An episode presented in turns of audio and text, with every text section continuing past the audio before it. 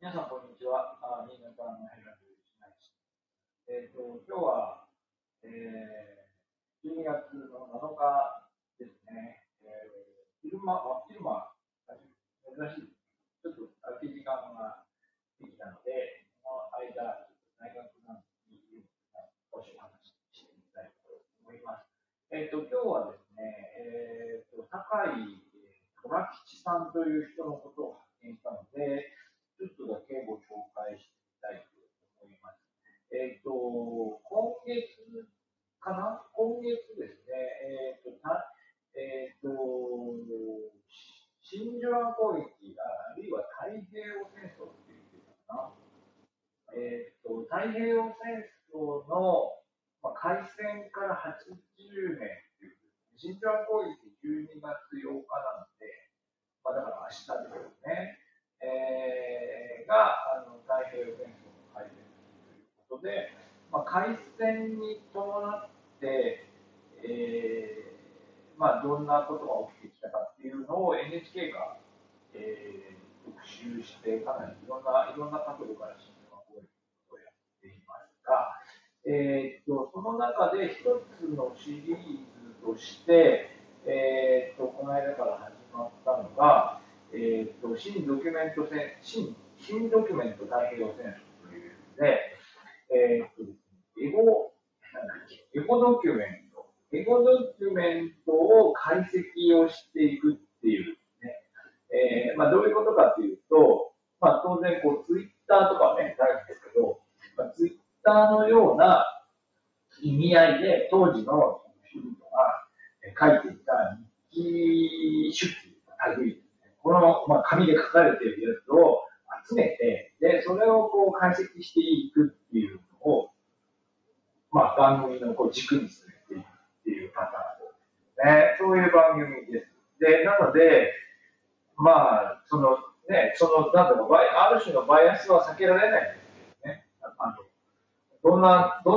手帳を集めたか、どんな人気を集めたかによって結果変わってきますからね。避けられないんですけど、結構面白いこと。つまり、みんながその1941年の太平洋戦争の時に、みんながどう思ってたか、これは分からないところなんだけれども、40年、41年の間のこの世論の動きみたいなのを、全国のいろんな人が書いてる手帳のこうテキストから、探っていくという、そういうことなんですね。で、前編が、太平洋戦争の真珠湾攻撃みたいなところで、後編、日曜日にやったところで、マレー戦の話が出てくるんですよね。太平洋戦争というと真珠湾攻撃の方ばっかり、注目されますが、その一方で陸軍の方は、マレー半島に上陸して、シンガポール陥落まで持っていって、万歳すると。この辺もこう世論が盛り上がっていって、いろいろ心配だったけど、大丈夫かなみたいな世論も出来上がっていくっていう、そういう場面ですね。で、このマレー戦というのもですね、私もマレーシアにこうしばらく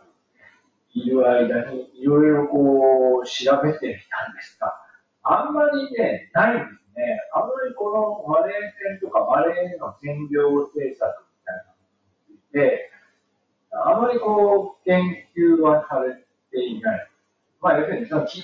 な戦いというのはそんなに出てこないわけですよね。ガダムカナンとか、その後の南方での戦いに比べると、マレー半島に関して言えば、イギリスを追い出した後は、激しい戦争というのは行われてなかったということになるんですね。実は中華系の人たちをかなり、して殺したりとかしてるんですけど、あまりこう日本では注目されてない。で、なんですが、このマレー半島をシンガポールまで攻め込んでいく途中で、やはりかなりその南方の気候にこうみんな悩まされているとかですね。で、実際にはイギリス軍の戦闘も別に楽勝だったわけではないんだと思うんですけど、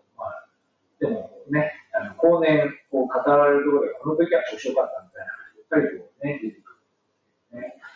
で、その時に、まあ、南方のこう戦いで苦労している、南方のバレーハットの戦いで苦労している人々の様子を、まあ、克明に記述しつつ、まあ、その当時の可能な限界まで迫るという形でバレー戦記を書いていた人っていうのがこの酒井寅吉で、この番組の面白いところは、まあ、山本五十六のところにも書いて出身地が書いてあって、出身地ですね。だから山本五十六のところにも新潟って書いてあるんですけど、この酒井寅吉っていう人のところに新潟って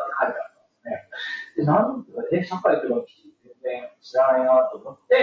ちょっと調べてみたが、まあ一般的な人名時代の情報では長岡の出身で、早稲田大学を経て、朝日新聞の特派員としてシンガポール交流戦に参加する、まあ、というような方ですね。で、後にやっぱり全中こう投獄されてますね。で、その後、まあ、復帰して戦後はですね、いろんなところに行って、時事新聞、産経新聞、東京新聞、いろんなところにこう勤めていて、東京新聞ではこれは社説の役員とかに書いてあるかな、まあ、というので結構活躍、戦後も活躍したなんでしょう、ジャーナリストなんですね。ただそのマレー戦線で、シンガポールまでこう従軍記者としてついて行動した内容っていうのは、まあ、ほとんど知られてないと思いますし、まあ、もっと言ったら新潟の人は、ね、全然知らないと思います。知らなかったです。まあでも長岡ですけど、長岡高校とかですかね。そのですね、この酒井さんのことについては、なんだっけ、CiNiiで見ていくとですね、CiNiiで見ていくと、こっちにもこの昔の論文のことも、ほとんど今パブリックアクセスなものがないんですが、新聞学評論という、まあ、日本マスコミュニケーション学会が、出している、確か1957年に酒井寅吉ジャーナリストという本が、まあ、紹介されていて、で、この書評を見ていくと、確かに、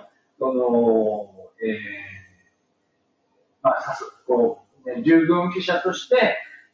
いろいろこう悲惨な戦場の様子を見ていくんだけど、なかなかそれもそのままこう語る、書くことが